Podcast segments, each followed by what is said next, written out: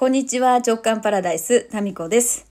まあ、最近ですね、新しいこのフォロワーの皆さんのね、数が、こう、日に日にこう増えておりまして、えー、初めましての方も今日はね、いるかもしれません。タミコです。まあ、この直感パラダイスではですね、まあ、これといって聞いても役に立たない話の方が多いんですけれども、まあ、51歳の私が等身大の、えー、いろいろな日々のね、中でのドラマそこから感じたこととか気づきをですね思いつくままに喋っています。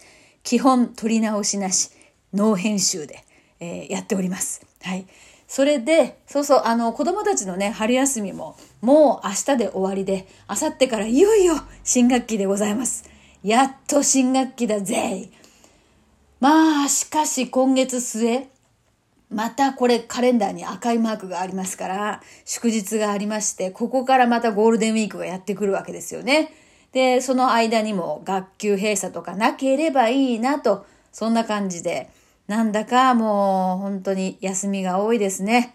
えー、まあ健康でいてくれるだけでもありがたいわけなんですが、もう自分の時間がですね、えー、なんかなさすぎて今机の上がすごいことになっております。書類、えー、ノート。自分が参加しているセミナー、えー、これ、半年プログラム、あれ ?1 年だったっけ ?1 年だったっけ ?1 年だっけ？半年だっけ？えー、長期参加のプログラムのワーク、やってません。えー、読みかけの本、読んでません。領収書整理、できてません。届いた雑誌、まだ開けてませんっていうね。そんな感じで机の上がすごいことになっております。はい。やっぱり、こまごましたことは毎日毎日やっていかなければいけませんよね。でも分かってるけど溜まっていくね。不思議だね。で、まあこういうね、私のもう、このパニック、プチパニック状態になっている状態がですね、多分ね、伝わってる人には伝わってるんですよね。なんかメール来たりとかして、お元気ですか？みたいなね。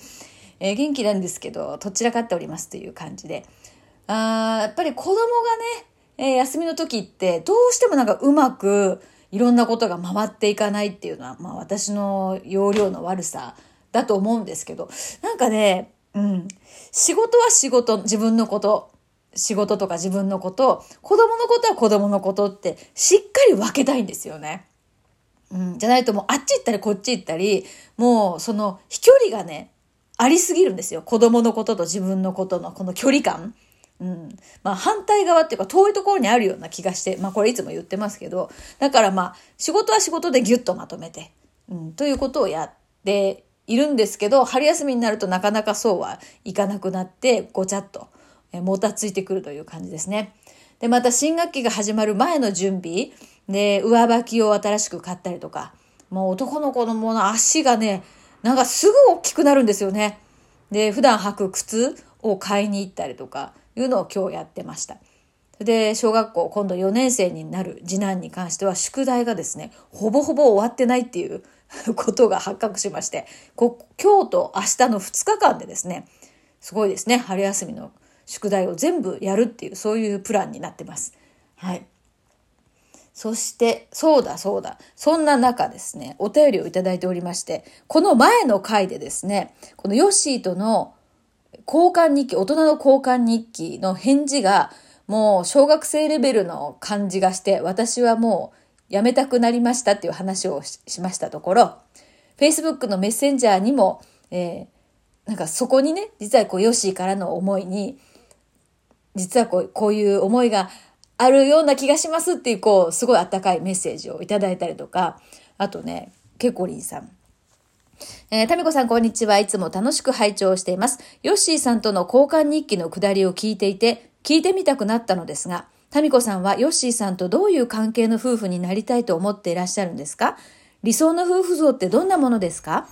私の理想は数年前に、えー、やっていた逃げるは恥だが役に立つというドラマの夫婦です。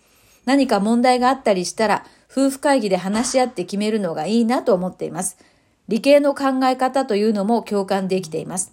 現実はなかなかうまくいってませんが、点々点。タミコさんのヨッシーさんとの理想の夫婦像聞いてみたいな。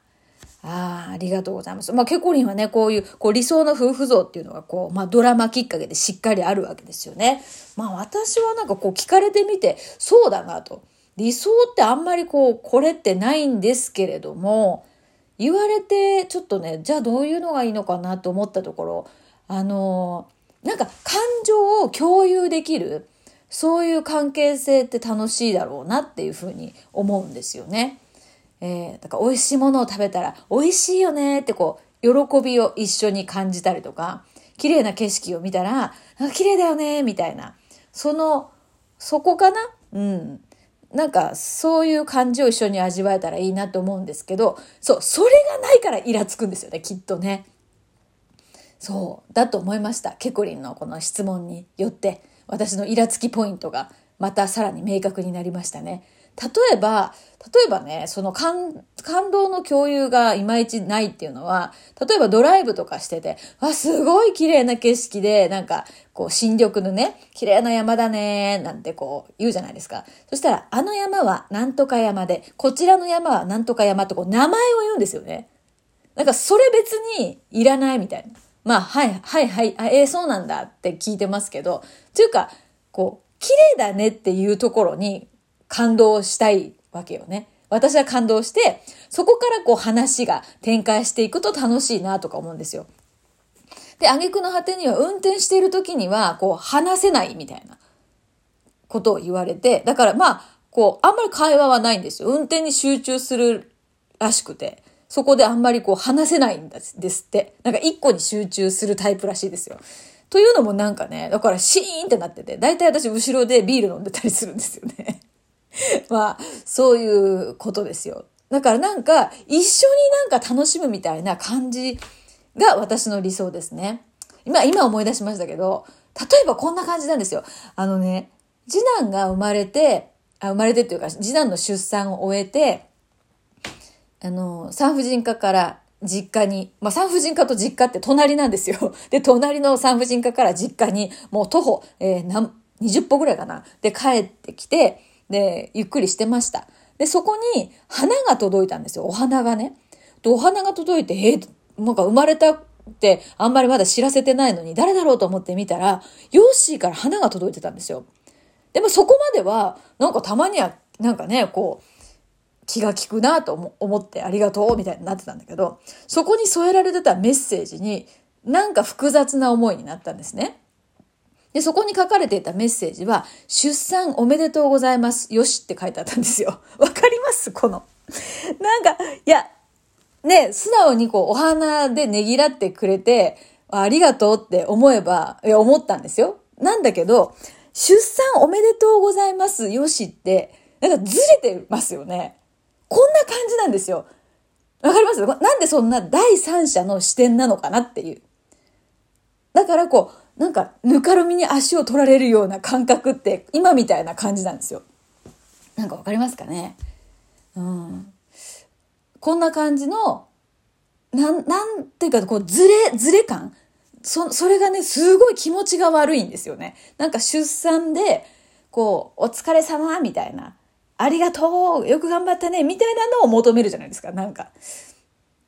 なんか、そ、そこの喜びを、こう、共に、こう、感じたいですけれども、出産おめでとうございますってなんかこう、冷静な感じがしません？第三者的な。そこですね。そこになんかイラッとくるんですよ、なんか。で、なんで出産おめでとうございます？なんてなるんですね。だからまあ、お花をね、送ったその時の気持ちを受け取って、その出産おめでとうございますってこうちょっとずれてる文章は、まあ、多めに見るっていう許容量が私の中でもですね、あればいいんですけど、その、いつもですね、びっくりするんですね、そのリアクションとか、その反応に。そういうことです。まあだから一緒にこう感動したりとか、こう提案してくれる人、なんかもっとこう、例えばどっか行こうよとか、こんな面白い本があるよとか、なんかこういう映画があってさとか、こういう話知ってるみたいな。で、そういうこう、話題、楽しい話題の種をまいてくれるような人が好きですね。で、私がいつも、こう、ヨシとの関係においては、いつも種をまいてるんですけど、なんかね、すごい勢いで刈り取られる感じがするんですよね。なんか、すごい綺麗な景色だねって言ったら、あの山はなんとか山で、あの山はなんとか山っていう、この説明されちゃうんですよ。でもこれって男女間の中のあるあるかもしれませんよね。うん。ということで、なんか、ずれとんなーっていう、なんか、ヒュルルーってなるんです。で、食事ね、あの、月に一回二人で食事に行くっていうのを昔やってたんですけど、こう、食事に行くんですけど、会話がまるでないんですよ。だから黙々と、なんて言うんですか、こう、黙食？今で言う。だから時代先取りだよね。黙食。黙々と食べる。で、まあなんかそういうのがあって、もうこれ一人で行っても同じやないってなって、そっからなんかね、何、何ヶ月か続いたんですけど、そっからもうやめて、一人で行くようになりましたね。美味しいお店とかね。みたいに私もね、いろいろね、こうコミュニケーション取ろうとして、これ話してと思ったけど、いろいろやってますよね。それでも今回の交換日記を最後に、もう疲れた。なんか年ですかね。なんかね、コミュニケーションを取ろうと頑張ることに疲れました、私は。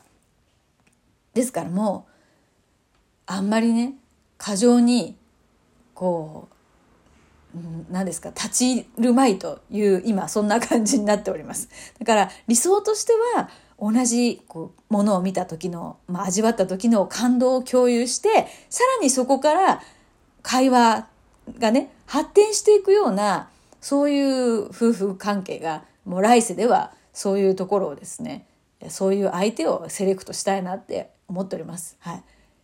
もうなんかやけくそになってるような感じでもありますけど、まあまあ、ずっとこれを繰り返してる人間っていうのは本当に証拠りもなく同じパターンを繰り返すものだなっていうのを自分を見てそう思います。それでは。